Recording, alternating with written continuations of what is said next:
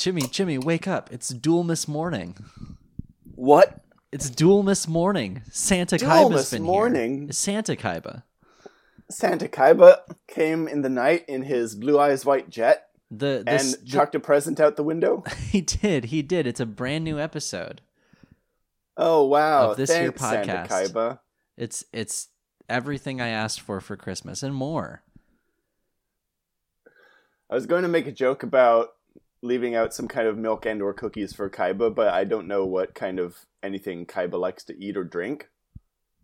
Have we seen Kaiba eat or drink? I don't think so. I mean, we've seen we've seen uh like Yugi and the gang eating burnt ass fish. And we've seen Wow, Pe- Kaiba left me a whole burnt ass fish in my Christmas sto- in We've my seen- Duelmas stocking. we've seen Pegasus drinking wine. Wine and burnt fish. It's the Mm. true meaning of Duelmas. That's that's how you know that Santa Kaiba is the real thing. As he started with two burnt ass fishes and he fed the whole town. or is that a different or is that a different figure around this season? Egyptian gods bless us, everyone. Uh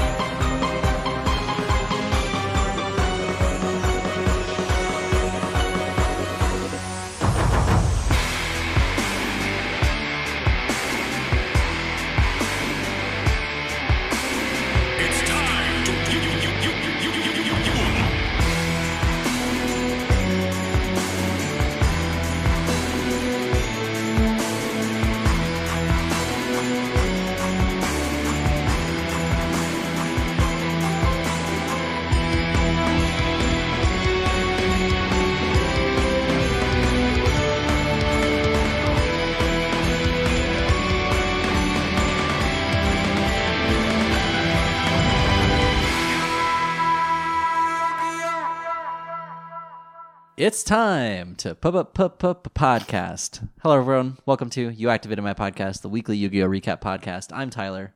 I'm Jimmy. And this week, Merry Christmas. Merry Christmas, Tyler. Or uh, you know, what whatever other holiday. Or if you don't celebrate any holiday today, m- Merry uh the fucking day is it? Merry Tuesday. Yeah. I literally had to look at my calendar just then. Well, for us recording this, it's the day after the solstice, so yay! Yeah. It's gonna start getting uh brighter for longer. Happy solstice to uh, all of our pagan listeners. Yay! Well, I mean, happy solstice to everybody. It's it's a fun Yeah. time for all. I mean, Um, it's not. It's not. The solstice isn't something you have to believe in. It just kind of it just happens. happens. uh, uh, Jimmy, do you have because because this episode is coming out bright and early, uh, on on on Christmas morn. Uh, in fact, it actually might be coming out Christmas Eve for some of our West Coast audience because of the time difference I have now. because it'll come know. it'll come out Christmas morning my time.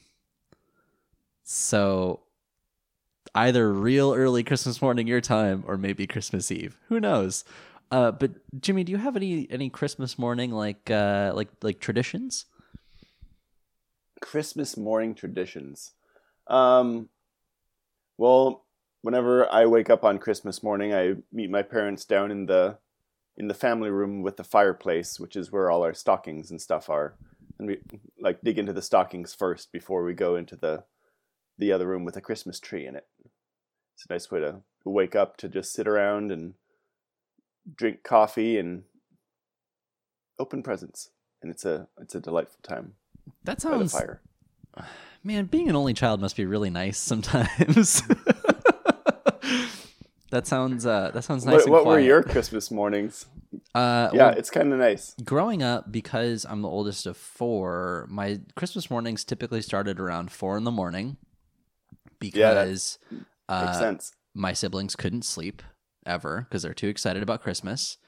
So we would wait until like seven in the morning to wake up my parents, and they would make us wait until about nine in the morning before we could do anything. Um, nowadays, uh, because I'm an adult, uh, most of it is just like Pepper wakes me up eventually, and I'll wake up Lauren eventually. Yeah, exactly. And and uh, you know, uh, with Lauren's family, they have a tradition of like uh, giving pajamas uh, the night before. So we all get like a Oh, new set of fun. pajamas the night before. So you know, we'll put on like our Christmas pajamas, and uh, if we're hanging out with them, you know, we'll go hang out with them and eat breakfast and open presents. But um, yeah, it's it's uh, quieted down significantly from uh, from growing up, which is really nice. Um, but I think I think really the only like tradition that we're gonna keep now, I think is really just like doing as little as possible Christmas morning, like and Christmas in general. Like we're going out for lunch, and then we just bought like some uh, some pre-made meals for dinner. so Oh, we're gonna do just as little work as possible. It's gonna be really nice. Well, that sounds like a nice chill time. I hope so. I hope so. Uh, I have been ex- expressly forbidden from bringing up or talking about Yu-Gi-Oh on Christmas as a present to Lauren.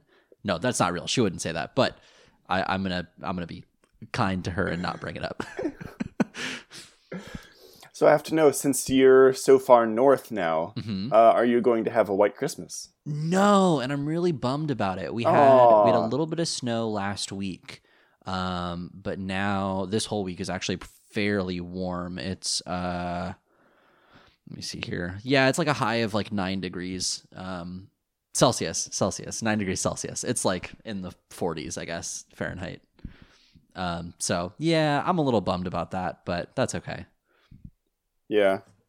Well, I can guarantee you, I won't be having a white Christmas. You know, Central California. Oh yeah, let's see right. what the. Let's see what the temp. Oh yeah, it's 58 degrees there. God, it sounds so warm. uh, my so uh, apparently, uh, my my mom's husband John has uh, this like timeshare in Mexico.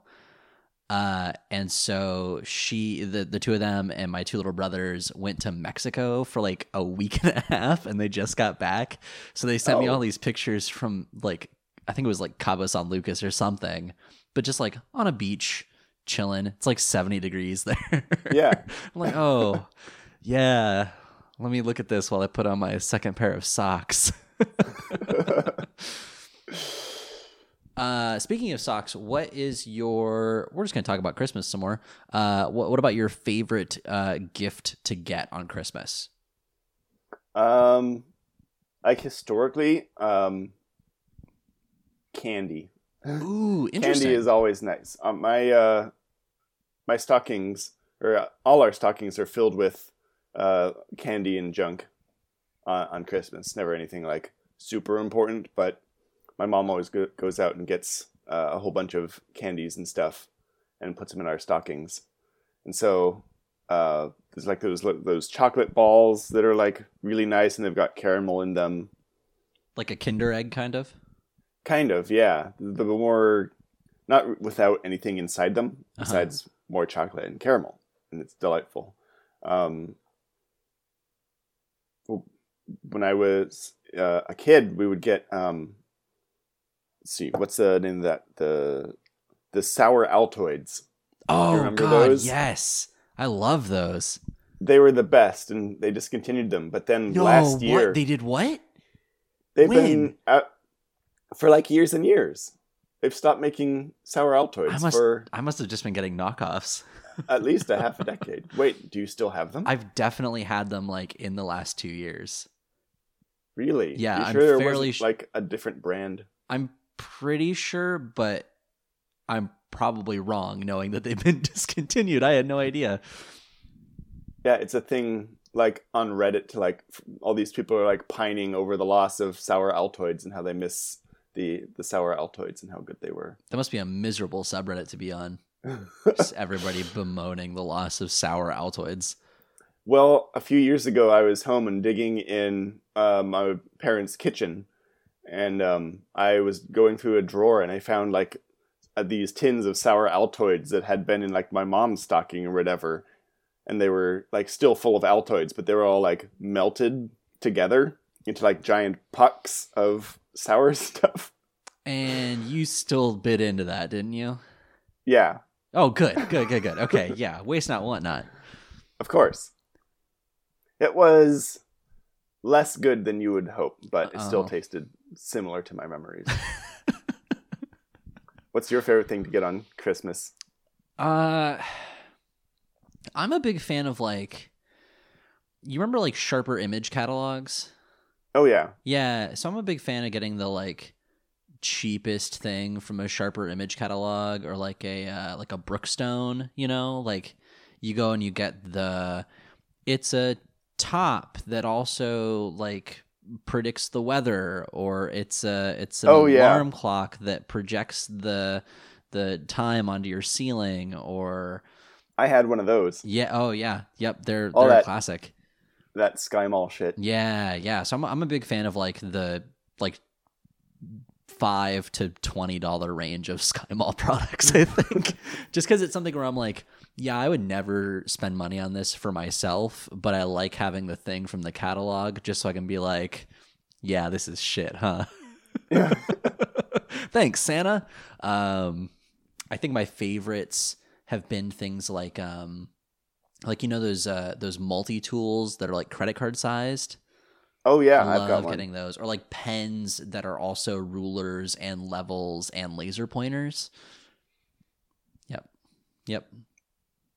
Yeah, I had the um, the alarm clock that projects it on the ceiling. hmm um, but the projector part is on the back.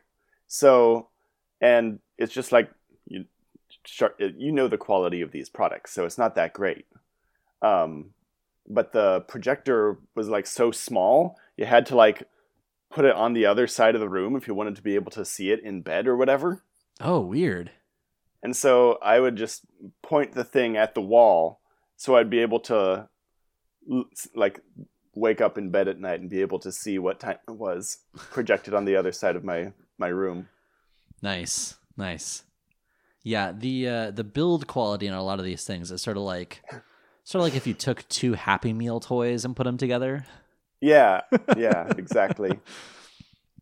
But anyway, uh, yeah, uh, I you know I don't really have a whole lot else to say about Christmas. Like I recognize that you know maybe not all of our our listeners celebrate Christmas, and that's okay. I think I think you know we all kind of even those of us who do celebrate Christmas celebrate it differently. Uh, I I hope that you know whether or not you uh, enjoy Christmas as a day or Christmas as a week or like some people I know Christmas as a month.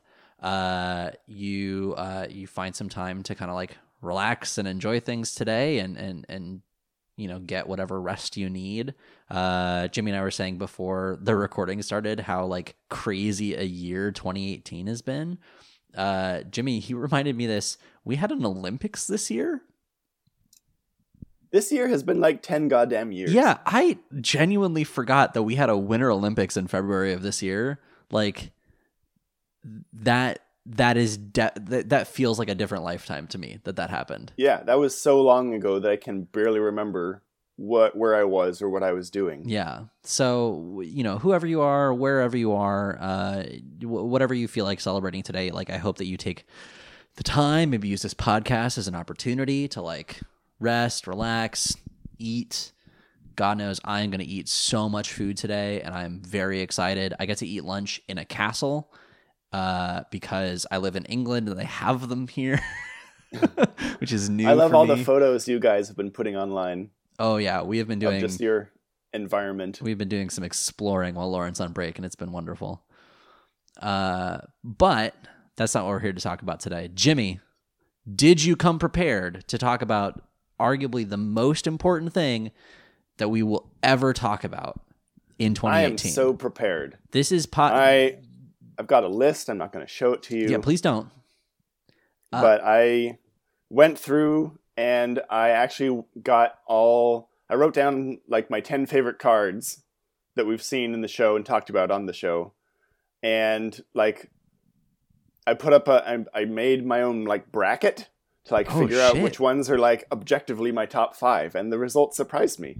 So Well, you you have already done more preparation than me, my friend.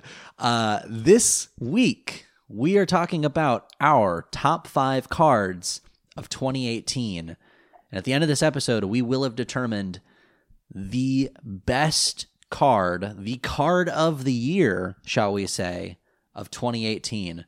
Uh, just briefly, the the ground rules here are: this has to be a card from Yu-Gi-Oh! Duel Monsters uh, that we have mentioned in any of our episodes that we have made this year. So that's a lot of Yu-Gi-Oh cards, but not all the Yu-Gi-Oh cards. We we have to uh, have have at least sort of waved at them, maybe not even said their name, but sort of sort of mentioned them in passing in Yeah. one of our episodes. Uh, this is arguably the most important podcast episode of 2018. no other podcast can compete with our top five cards I- of the first season of Yu-Gi-Oh. I dare you, and I dare any of our listeners to go out and find another podcast uh, intelligent enough, brave enough, uh, you know, any any other podcast with the sort of internal fortitude to release a Christmas bonus episode wherein they list the best Yu-Gi-Oh card of the year 2018. No one else is doing this, Jimmy. We're You can't do it. this is history. This is history in the making, my friend. All right. I feel the eye of history upon me. Are you ready to get started? I'm so ready.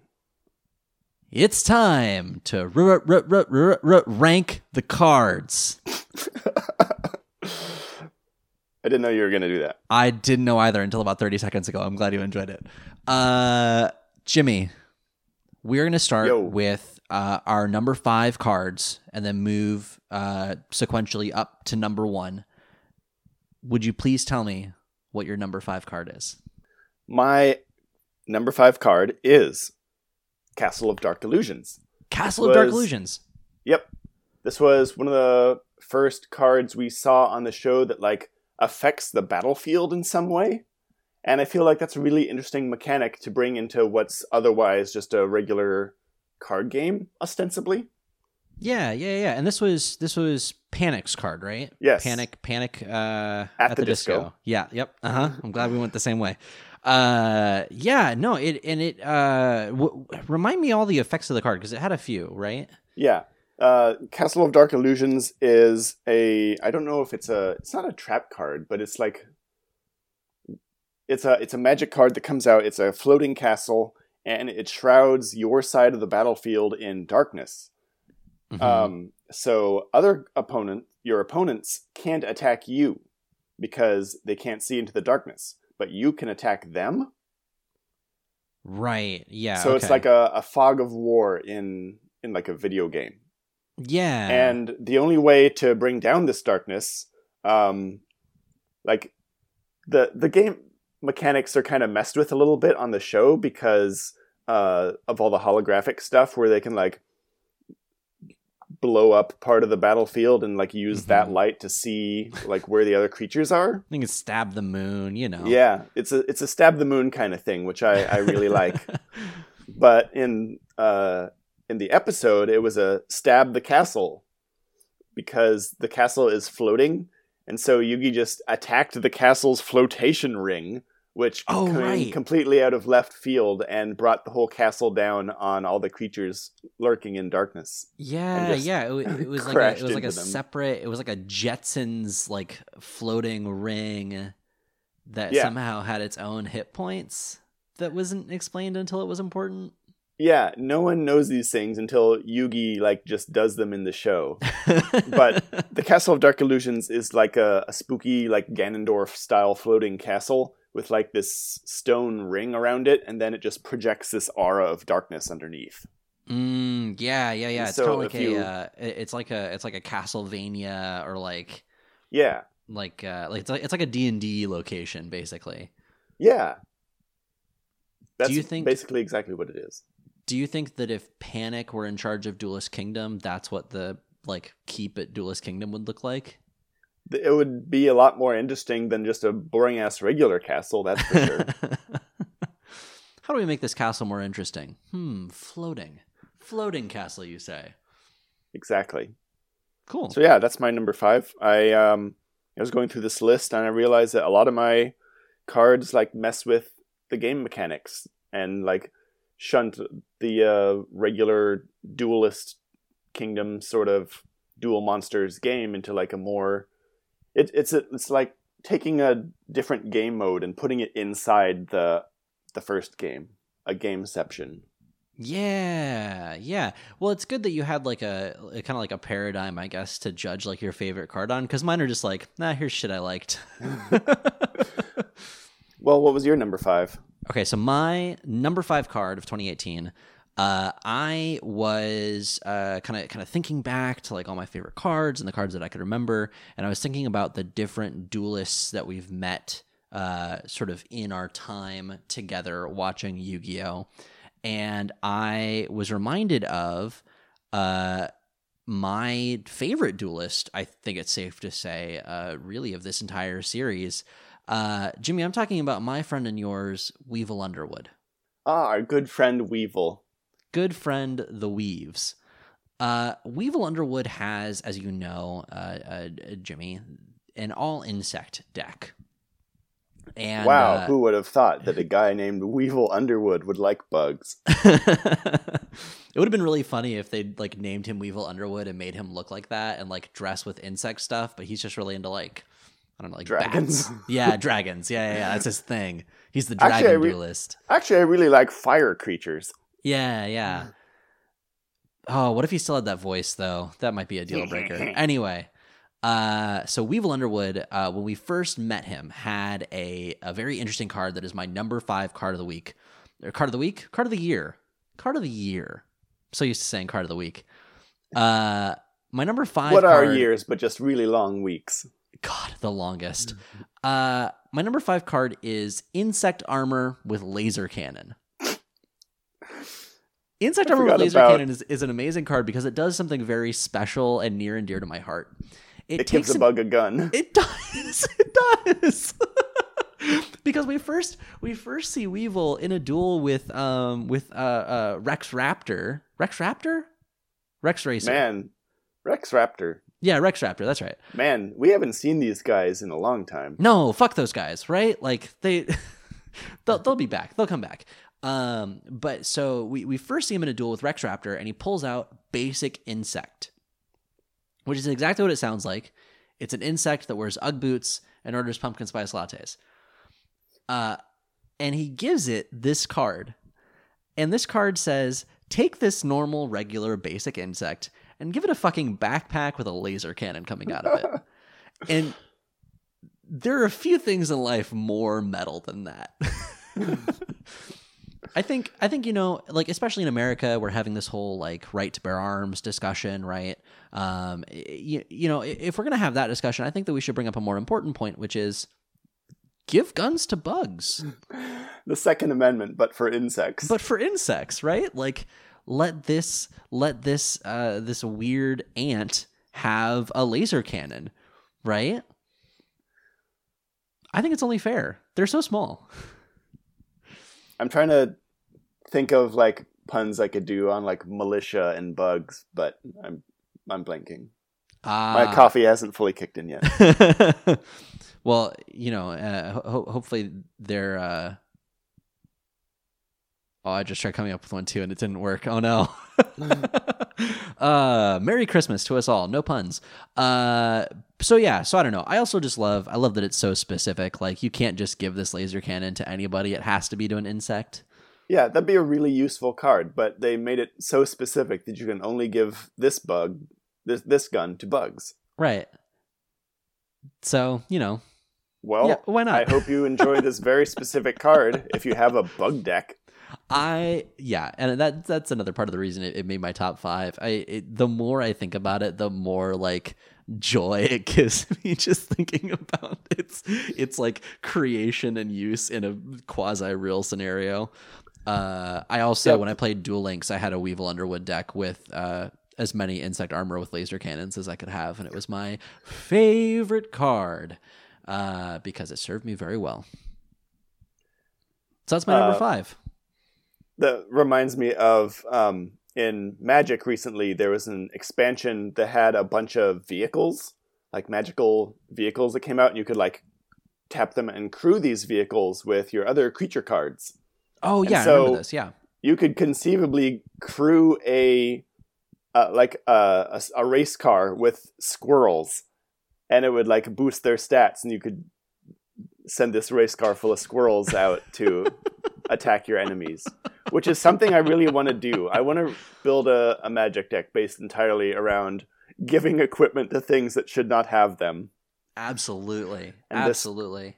this card fits squarely in that in that idea It does. It does. It sounds like it's the premise for like a YouTube video with about a hundred thousand hits, right? just doing the most insane combos you can think of that like maybe like in the game they're not great but like out of context like story wise they'd yeah. be We hilarious gave this grasshopper a laser cannon. You won't believe what happened next. it was too weak to pull the trigger because it's a grasshopper Uh all right. Okay, so that's our number fives. Uh, Number five. Castle of Dark Illusion, is that right? Yep. I I always forget the order of the words in that card for some reason. Uh, and then Insect Armor with Laser Cannon was mine. All right. Number four. We're getting more serious here. Jimmy, tell me what your number four card of the year is.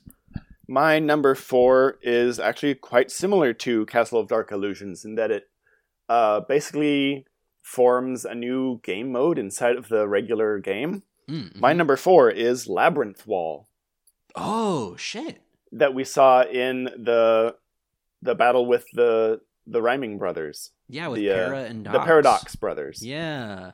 I genuinely forgot that this was a real card. I thought this was just something special to that room they were in. No, it's a card that they played, Oh. Okay. and the effect of this yeah. Uh-huh. card was it turns the like blank field where you put your cards into a maze. So then you have to have your creatures go through the maze in order to like reach other creatures and the other player, which I think is a really interesting concept to toy around with. Yeah, absolutely. That's so interesting. I, I'm just like, I'm mind blown now that that was a card. I completely forgot about that. Yeah, Labyrinth Wall. Yeah. And it's cool too because like they had other cards, right, that would play off of that. Like they had labyrinth specific cards. Yeah, they had those cards. Do you remember where um, they could like go through walls and stuff? Mm-hmm. mm-hmm. And so Yugi and Joey's cards had to like march all the way through this maze, whereas their cards could just like pop out of the maze walls and attack them. Oh. And I feel like that's the sort of card that we, the like the protagonists of the series, should have. Like, yeah. You you notice that all these like really interesting cards that mess around with the format are all like boss cards. They're like boss specific to opponents. Right. and yeah. like Yugi and Joey always just have like generic monsters that maybe play off each other, but there's nothing that like affects the battlefield. Right. Yeah, I guess I hadn't really considered that. That would be I mean, I don't know if it would make it a, a better show necessarily, but it would make it more It would make it more interesting, and I feel like that's what Duel Monsters needs.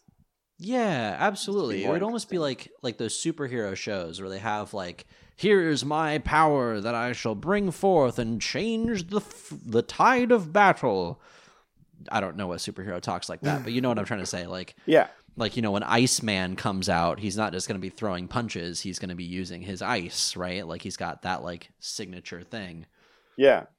And I mean, Yugi and Joey and whoever have their like signature creatures that come out, hmm but they're they don't like affect like they those creatures can be in like any battlefield and it, the same stuff happens to them. They're always reacting to the opponent. They're not bringing out their own things to mess with the opponent. Like imagine if Yugi had Labyrinth Wall and Panik played his Castle of Dark Illusions. And so his creatures were like moving around in the darkness, but Yugi was like, "Well, I'm just going to play Labyrinth Wall, so now your creatures are blind in the darkness and have to navigate this maze." Right. and then he yeah. could like wait for those creatures to come out of the maze so we could take pot shots at them. Right. Yeah. Oh man. Would this be legal in like an actual Yu-Gi-Oh duel? Hell no. But like No, probably in the context of the show, it would make it much more fun. I think.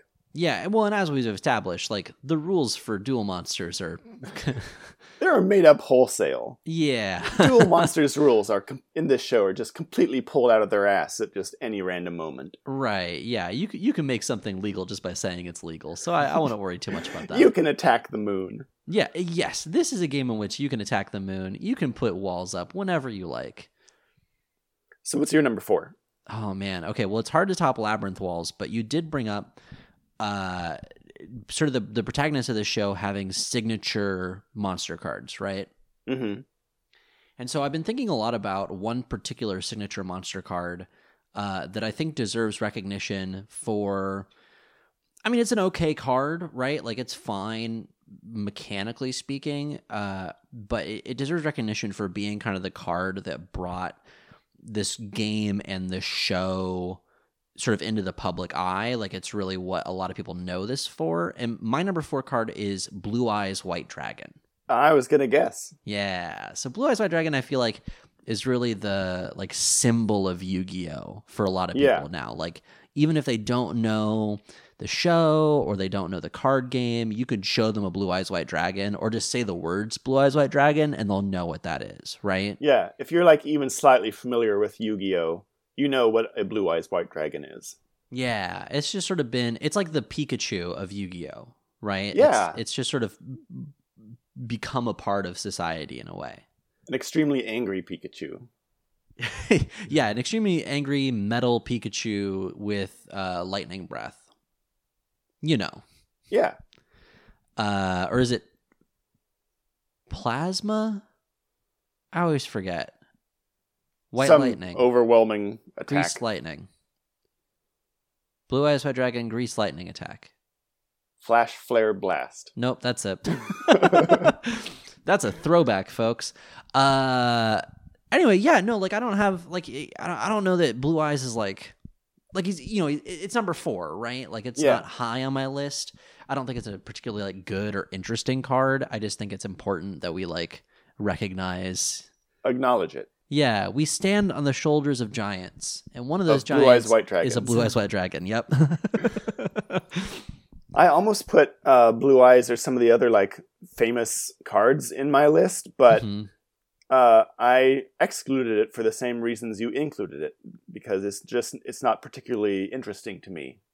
That's fair. it's fair. just uh, a big card that uh, Kaiba likes to bring out, and it's like the one he's obsessed with. Like, there's nothing particularly good or interesting about Blue Eyes White Dragon other than it's big and scary looking. Right. I think I think maybe that's another reason for me to add it to my list is like without Blue Eyes White Dragon, we just wouldn't have Kaiba.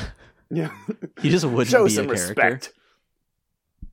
Yeah, he, this is a guy who has who built a jet specifically to look like this card. Mm-hmm. Mm-hmm. Yeah. No, he's uh that's his one thing. Kaiba, you dork. All right, so that's our number fours. Nice and simple. Labyrinth Walls, Blue Eyes White Dragon. Jimmy, we're in number three now. We're getting to the halfway point of our top five. Please tell me what your number three card is. My number three is also a dragon. It's one of the Oh. few uh, creatures that I've put on my list. It is one we saw one or two episodes ago. It's the barrel dragon. The Barrel Dragon, our good old And- censored friend. Our censored friend who uh, went from looking like a cool Wild West desperado to like a Chuck E. Cheese mascot or something. like in there next to the uh next to the skee ball machine. Yeah. Pew pew. It's laser barrel dragon now. Anyway, um, I actually included this card mostly because of how cool it looks. Not in this show, but in the original anime, the Mhm. uncensored version. Um, I just couldn't get it out of my head. This is a robot dragon made entirely of giant guns. And it's a sort of creature that, like, you could make an entire anime based on this sort of thing alone. Like a mecha gun dragon is 100% like an anime protagonist, like craft or like friend creature. Yeah, isn't that just Megatron though? Kind of. Yeah. Kind of. and Megatron is like a, a central character in Transformers, whereas uh, Barrel Dragon looks even cooler than Megatron, in my opinion. Truth. And yet he's he just shows up for two episodes and then dies. yeah. yeah. I feel like uh, Barrel Dragon just is such a cool concept that it deserves more recognition. Hashtag justice for Barrel Dragon.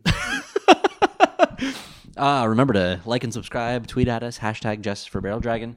Uh, Jimmy, if you could if you could name like if you could write a, a spec script for a TV show wherein Barrel Dragon is one of the primary characters, what would it be called?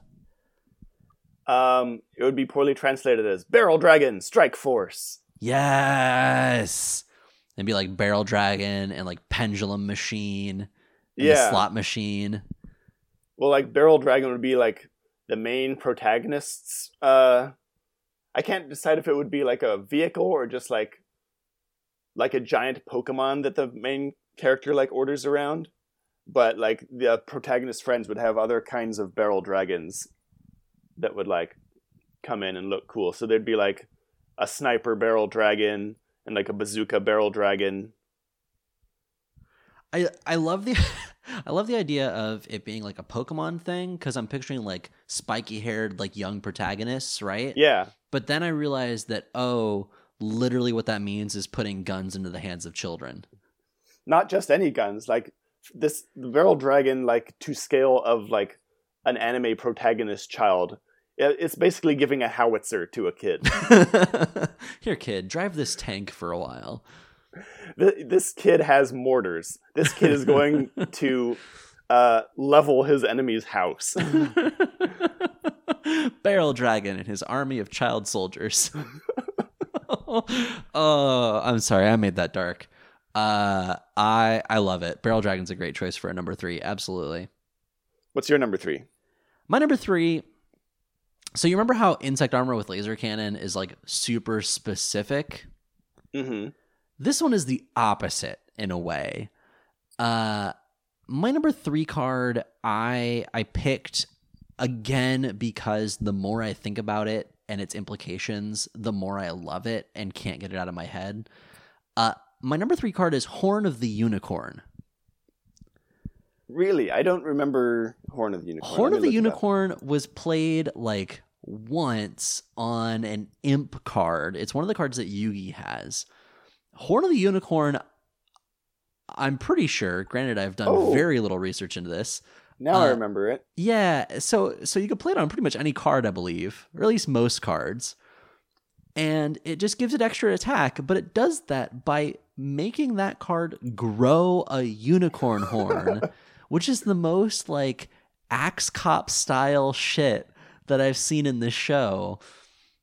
that's literally like one of the central concepts in Axe Cop is just a guy who is so smart that he grew unicorn horn. hmm hmm Yep. So it's it's just that, but in Duel Monsters, and I can't get enough of it. Like I want to see unicorn horn or the horn of the unicorn, pardon me, on every creature. Like I want to see Dark Magician with Horn of the Unicorn. I want to see Barrel Dragon with Horn of the Unicorn. I want to see it on every monster because I want to know where that horn's gonna come out of.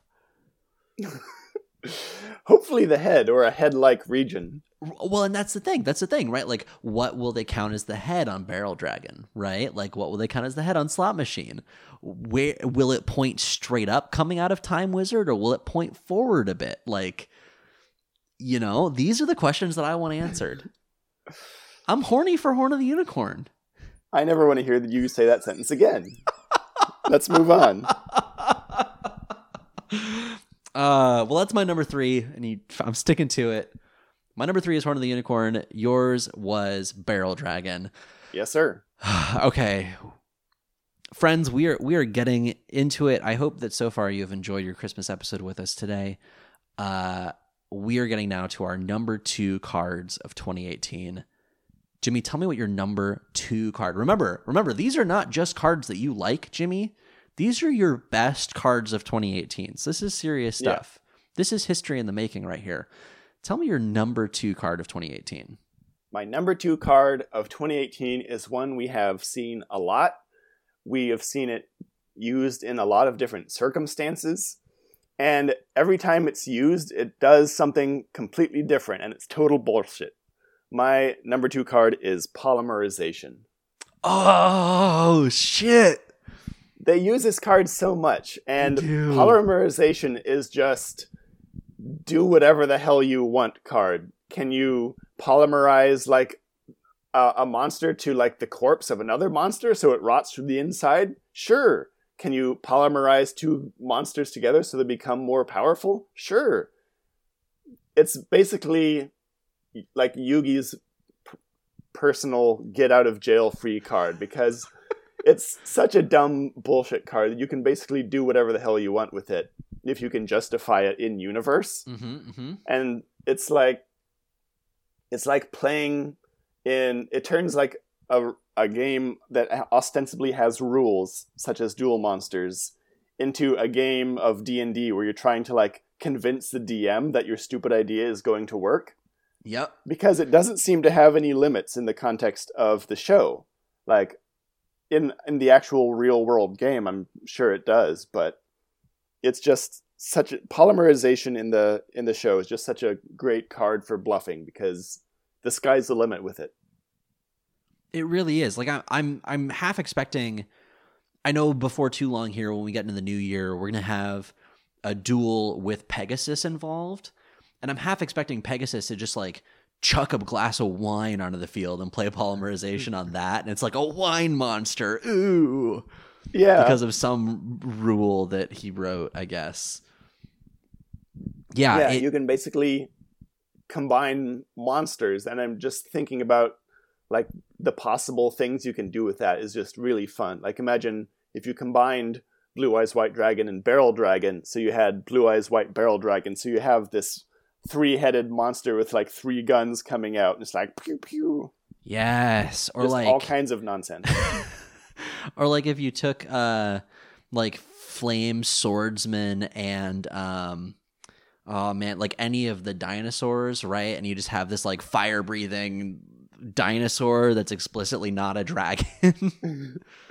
Or you could like combine um flame swordsman or any other like human card with a bug card and it just turns into this horrible kafka-esque monstrosity. God yes. Yes yes like, yes yes "Oh, yes. please kill me. It turns into the metamorphosis. Yes. It's it's it's it's a bullshit card and it's used for nothing but bullshit. And in its defense, like polymerization in the real game makes a lot of sense. Like it's actually a really cool mechanic. Uh, have you seen anybody use it in real Yu-Gi-Oh? no Okay, so in real Yu-Gi-Oh, essentially what you have is in addition to your normal deck of I think up to 40 cards typically, you can have an extra deck, which is like I guess depending on the explicit rules, you're playing by like up to five or ten cards. I forget which. Oh, I But- think you may have mentioned this at some point. Yeah, yeah. So the extra outside of the show. deck is just cards that can be like tribute summoned or like have to be tribute summoned or fusion summoned. So you can only get to those cards by using polymerization, and each one lists like here's the specific ingredients that I need in order to be summoned. So it Hmm. actually works really cool. Like polymerization is sort of your access into this separate bit of cards that are supposedly more powerful. That's a cool mechanic. It's really neat. Uh, but in the show, yeah, it's like made up bullshit. Combine two things. Yeah. It's yeah. What's your number two? Uh, okay, my number two is a card that we've seen not a not a whole lot. We've seen it a few times, and the one time that we that it like really came into play, we saw a lot of it, and it was used to great effect. Uh, my number two card is unassuming, but still iconic. Mm-hmm. My number two card is ferocious but also cuddly. My number two card is Kuriboh. Ah, I knew you when you said cuddly, it was going to be Kuriboh. I love Kuriboh. Kuriboh is like it's the Is- tribble of cards. it is, it is, and I'm I'm always amazed that like there aren't more plush Kuriboh out there because it's so fitting that like chibi pillow treatment, right? Yeah, Like it's That- it that squishy, fuzzy, round animal look. Yeah, and it, it every time it comes out in battle, right in the show, whoever Yugi's facing like laughs at it and scoffs at it, right? hmm But in each case, it is the first step, the the first sort of pawn, I suppose, in this master plan that is like truly magnificent to behold once you kind of see it all laid out. And in both cases that I'm thinking of anyway, it would not have been able to start without Kuriboh. For example, the the time when uh, Yugi was dueling Kaiba on the rooftop, and he played Kuriboh, and then he played Multiply. So there was an infinite number of Kuribohs in defense mode, creating this like Impenetrable wall. yeah, yeah. And then the second time when Yugi was dueling Mai just a few episodes ago, he plays Kuriboh and she's like, What the fuck is this?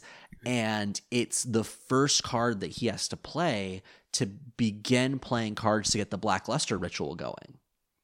And it's just it's it's so nice and useful to have this card that you can play so comfortably in so many different positions and it looks like that. Like it's adorable. I want 20, right? Like it's like having a, a floating dog.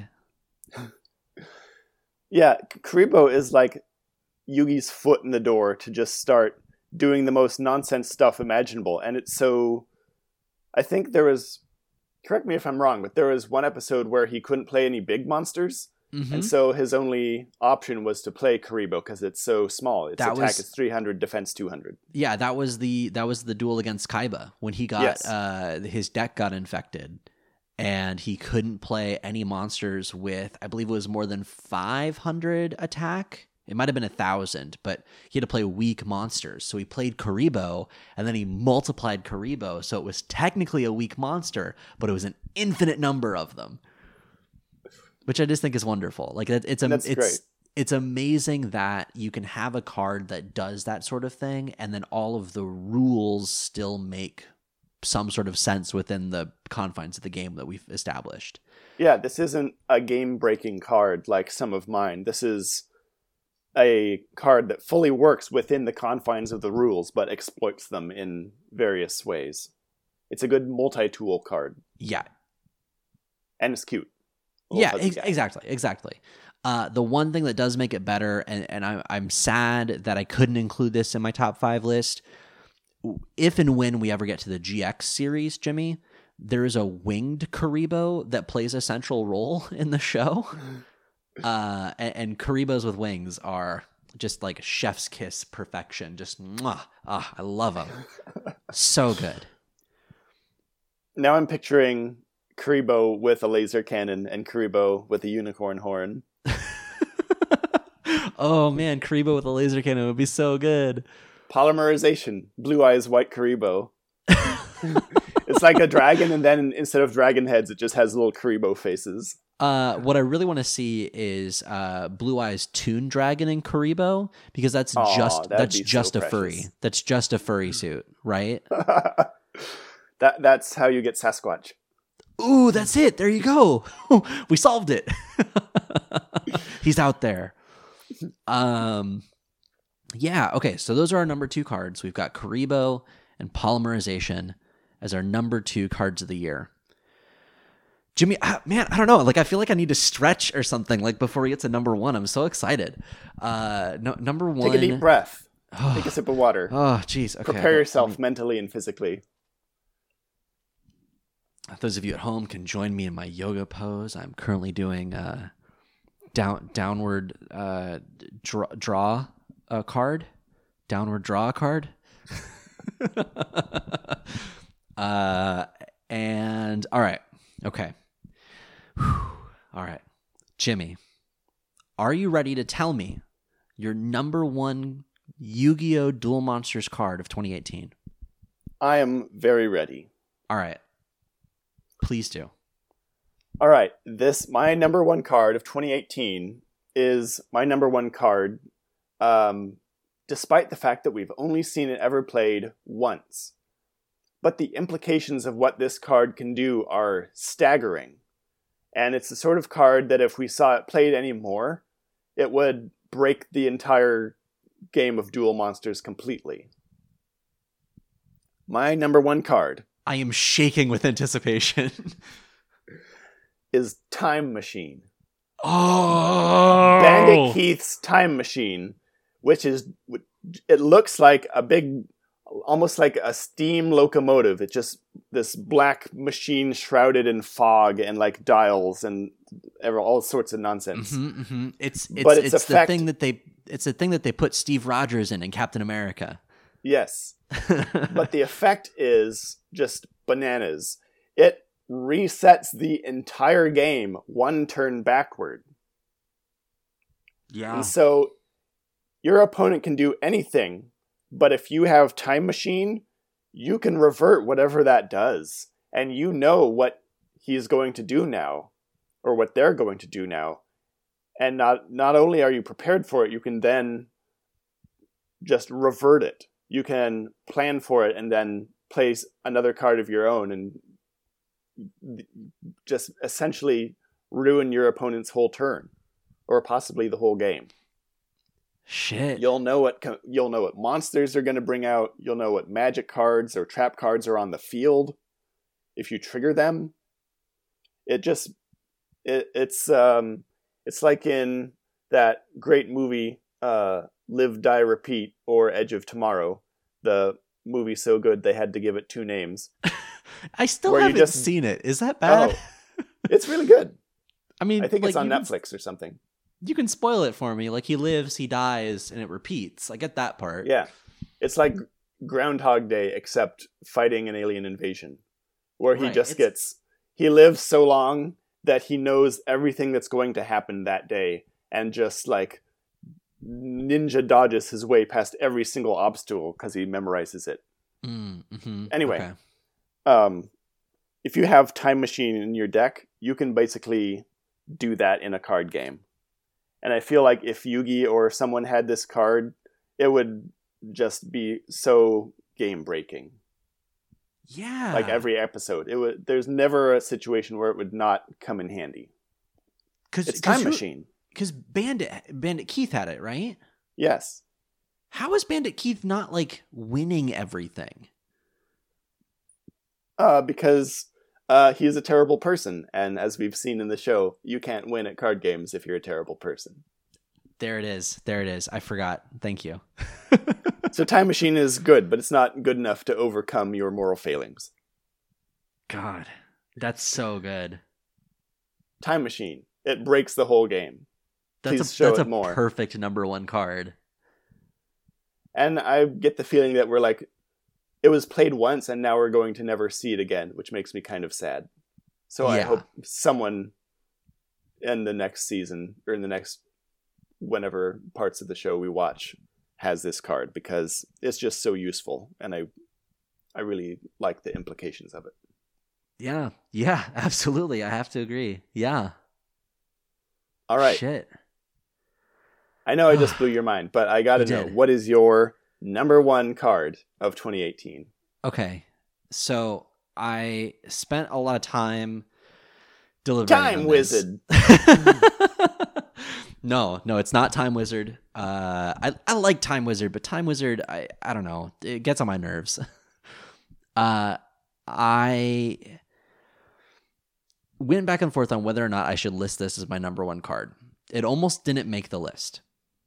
Really? Yeah, but uh, I thought about it a lot, and my w- when I tell you my reasons, hopefully it will make sense. So I, I I'm going off book a little bit. My number one card is actually a tie. Hey, that's cheating. I kn- it is it is I know, but when when I list the card and the reasons, hopefully you'll understand and you'll be able to forgive me. My number one card is Lava Battle Guard and Swamp Battle Guard. We saw them in we saw them in one episode. When Are these the guys that combine uh, with the Paradox Brothers to form Gate Guardian, or am I thinking of something else? you're thinking of something else. You're thinking of the ones that look like the Bionicles. Yes. Lava Battle Guard and Swamp Battle Guard are the red and green sort of ogre looking dudes. oh, the two bros. Yes, who Joey plays in his duel against Kaiba. No, in his duel against Rex Raptor. And the reason uh, that I love these cards so much is he gets Joey gets the I believe it's the Swamp Battle Guard. I, I didn't have the time to go back and watch this episode, but he gets one of the cards from Tristan. And he doesn't realize it at the time, but the two battle guards have this effect where they boost each other's attack and defense. And they can only work in unison. Together, they're uh, alone, they're fine, but like together, they're more powerful, right? Their And he- power multiplies through the power of friendship. it and that's that's exactly what I'm getting at. You and I both know that I hate the friendship symbol, right? that whole scene, every time that flashback comes back, I get like a little queasy, right? Because it's just there's it's just too much. It's so dumb and cheesy. But this episode has the best example on, I'm willing to argue, on television of platonic male friendship, where it's Joey and Tristan who had just had a fight. And Tristan's like, no, you know what? We're friends. We fight for each other. I'm going to give you this card, and this card is going to be a representation of my friendship to you. And then the cards themselves are bros and buds and like helped each other fight better. And there's this great shot where it's Tristan and Joey like flexing, and then behind them is Lava Battle Guard and Swamp Battle Guard like also flexing, uh, in this like ray of sunshine. And that, I think, is, if nothing else, the message of this show distilled in a way that expresses the characters and their personalities way more than that symbol of friendship ever could. Right? Yeah. Like they don't need the symbol of friendship. They they know in their like hearts and spirits that like this is what they're about and these two cards as a unit are an in dual representation of that. That is so heartwarming and i agree. Yeah that's the the core concept of the show. Like even though the writing may not reflect that a lot of the time because it's a kids show about a card game like the the core message is like the friendship of these guys and how they're able to to help each other overcome obstacles. Yeah. i like it Yes. I- i'm, I'm going Okay. to allow this Ah, whew. All right. I was so worried. okay. So that's my number one card of the year of 2018 Lava Battle Guard and Swamp Battle Guard together. There's only one problem. You and I have both listed our top five cards of the year, Mhm. but there can only be one card of the year of 2018. dun dun dun Jimmy, we need to we need to decide whose number one card is the card of the year. Either your swamp battle guards and fire battle guards, or the time machine. or the time machine. I think what we should do is each of us should take one to two minutes to make an argument about why our card is more uh, representative of 2018 and uh, maybe what sort of uh, like what sort I'm looking for what sort of attitude it's going to bring as we move into 2019 and then the other will have you know the one to two minutes to do the same. And then we'll decide You know, I like that idea, but I concede. uh, see here's the problem. I was going to concede to you. And that's why I think your cards should win because you have won me over completely just from the the ideas behind your cards and how they work together and like what that means and what that symbolizes.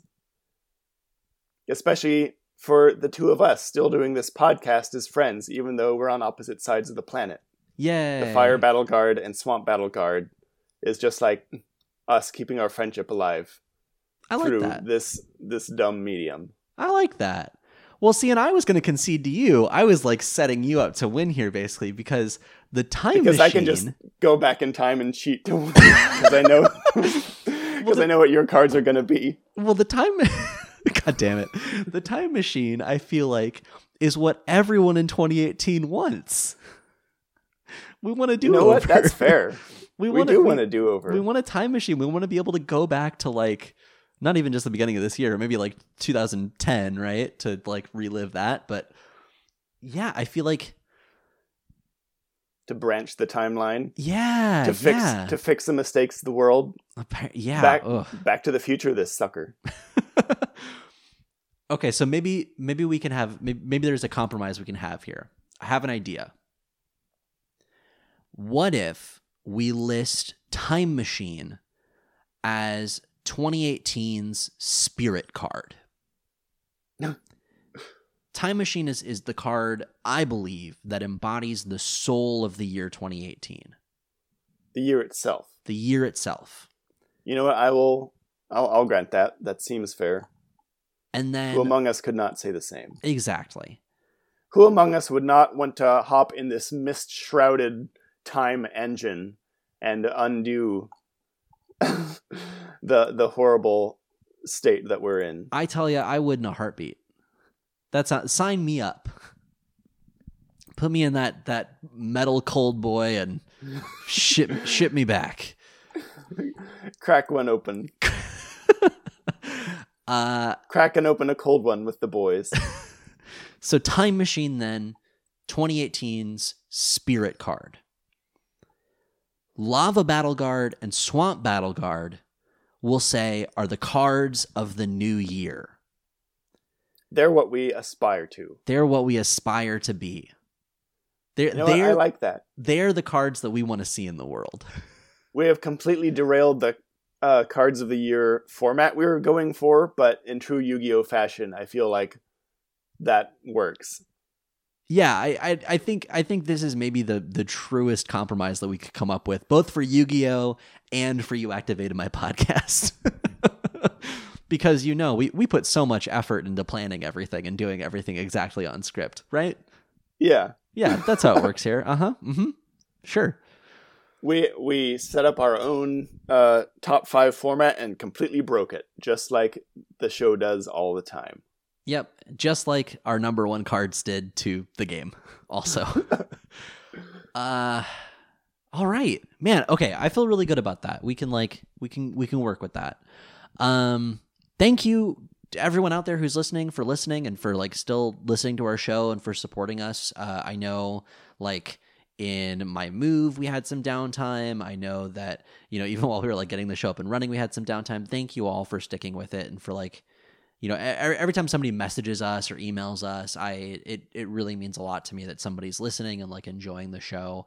Um i know that we are uh, not uh, like Yu-Gi-Oh experts. We're not like Not by any means. we're not like TV critics, you know, we're we're certainly not like the best podcast out there, right? Like we're not making any top 10 charts, but you know, I, I've been thinking about this a lot. Like I don't really I don't know that I want to be on a top 10 chart because I really like the fans that we have of this show. Like I really enjoy having this sort of small community of people who like this show and who like this card game and can also look at it and be like, yeah, it's all shit, right? uh, uh, just Just the- like we do with the show. yeah, exactly. so you know, I, I I just I really appreciate like everyone's you know sense of humor and their patience and their like uh sort of outlook on life. You know, like everyone that I've talked to through this show has been so just like happy just to be a part of of something, right? Like to to talk about Yu-Gi-Oh with another person. Um and I, I, you know, I like the purity of that, right? Like it's so nice. It's so comforting to be like, yeah, another human into this weird thing. Like, you, you know that you know that song "Breakfast at Tiffany's." hmm Okay, so it's a dumb song, but in the song, he's like trying to find something in common with the girl that he's talking about, and he says, uh, "What about Breakfast at Tiffany's?" You know, the movie. And she goes, "Yeah, I think I remember that." And he goes, "See, that's one thing we have in common." that they think they remember Breakfast at Tiffany's. I I genuinely enjoy having this show in common with so many people, and I did not think that that would happen when I started this. It was literally Yeah, it just still just for the two blows my us. mind whenever someone like interacts with us on like Twitter or Instagram. It's like, oh yeah, people are actually listening to these words. People are out there or like listening to this conversation we're having as we're talking about a show about a children's card game. Yeah, and like I don't know, I go through phases of like feeling sorry for those people. uh because, you know, that's just my opinion of my own voice, but uh yeah, I really I really do appreciate it. So, Yeah, thank you guys. all of that to say, uh Merry Christmas and happy holidays and a happy new year. Uh Yeah. Congratulations to Time Machine for being the 2018 Spirit card. And congratulations to Lava Battle Guard, Swamp Battle Guard for being the cards of the new year. If you take umbrage or issue with any of the things that we've said this week, uh, or have your own personal cards of the year that you want to share with us, you can tweet at us at Yampod. That's Y A M P O D. Uh, you can message us on Instagram or comment on our Instagram posts at YAMPOD. Uh, you can email us at youactivatedmypodcast at gmail.com. Uh, there's also a form on our website, which is tyler.games slash YAMP or welcome to flavor.town slash YAMP. Uh, next, if there's any Oh. cards that you think that we have overlooked, please come uh, go to bat for those cards. we want to hear yes. what you guys think. Yes, please. No, I I know like certainly in making my list, like I I know that there are so many cards that I just did not think of, right? Like it's it was genuinely like kind of difficult for me to come up with what cards meant the most to me and I know that my list is not going to be representative of most other people's. uh but that's I sent you a link, but uh, listeners should know uh, the official Yu-Gi-Oh website has a list of all the cards that we see on screen in the first season of Yu-Gi-Oh, which I was surprised to see, and it was really helpful in coming up with my top five. Yeah, it's a really good list too. It's got it's got the names and pictures of all the cards and then you can uh, click on them for like more info. Yeah, it was something nice that they didn't have to do, so I was kind of surprised to see it on there, but it was really cool. Yeah, uh, I also want to shout out the the Wikia, uh, the the the fandom Wikia. Uh, it's I think it's just Yu-Gi-Oh.wikia.com. Uh, their episode synopses. I mean, like you've heard us use them in like every episode we do, pretty much. Uh, but their episode synopses are also really in depth and list every card used in every episode, along with links to like more information about that card. So if you're thinking of a particular episode, maybe more than a particular card, going to the wiki is really helpful to figure out what card they played when. Uh, I definitely had to do that for a couple of these. uh, yeah. Jimmy, is there anything else that uh, that you want to talk about before we we close out this show for the new year? No, I say we shut the shut this baby down so our listeners can go and enjoy their their Christmases. All right, absolutely. Uh, whatever it is they're doing today, yeah. whenever they listen to it. if you listen to this on Christmas Day, drop us a line because I genuinely don't think anyone will. uh, but yeah. Oh, oh. Uh, just before we go, I guess a quick reminder that we will not have an episode next week. Um, we're intentionally taking that week off to like spend time with family and recuperate.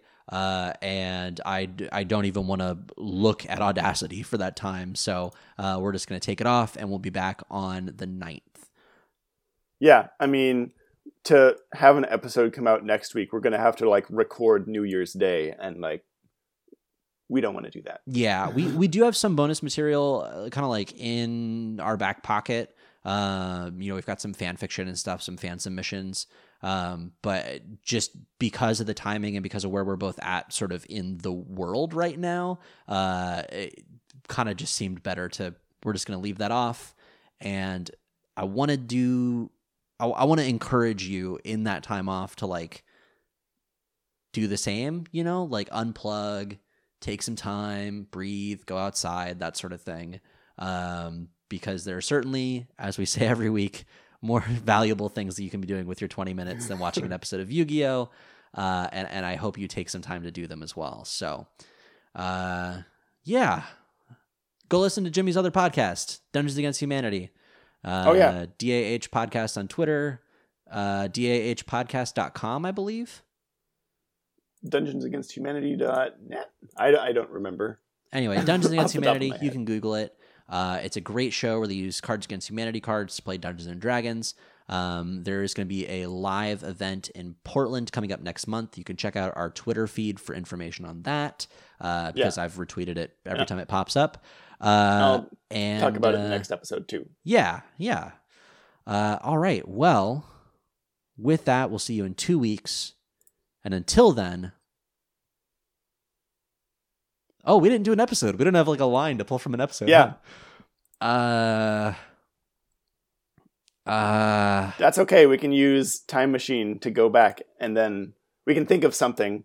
Use Time Machine to go back, and then we'll have a cool uh, line to use at the end. Perfect. Think of something. Okay. Oh, oh, good. I have a time machine right here. Here, let me hop in. Beep, boop, boop, boop, boop.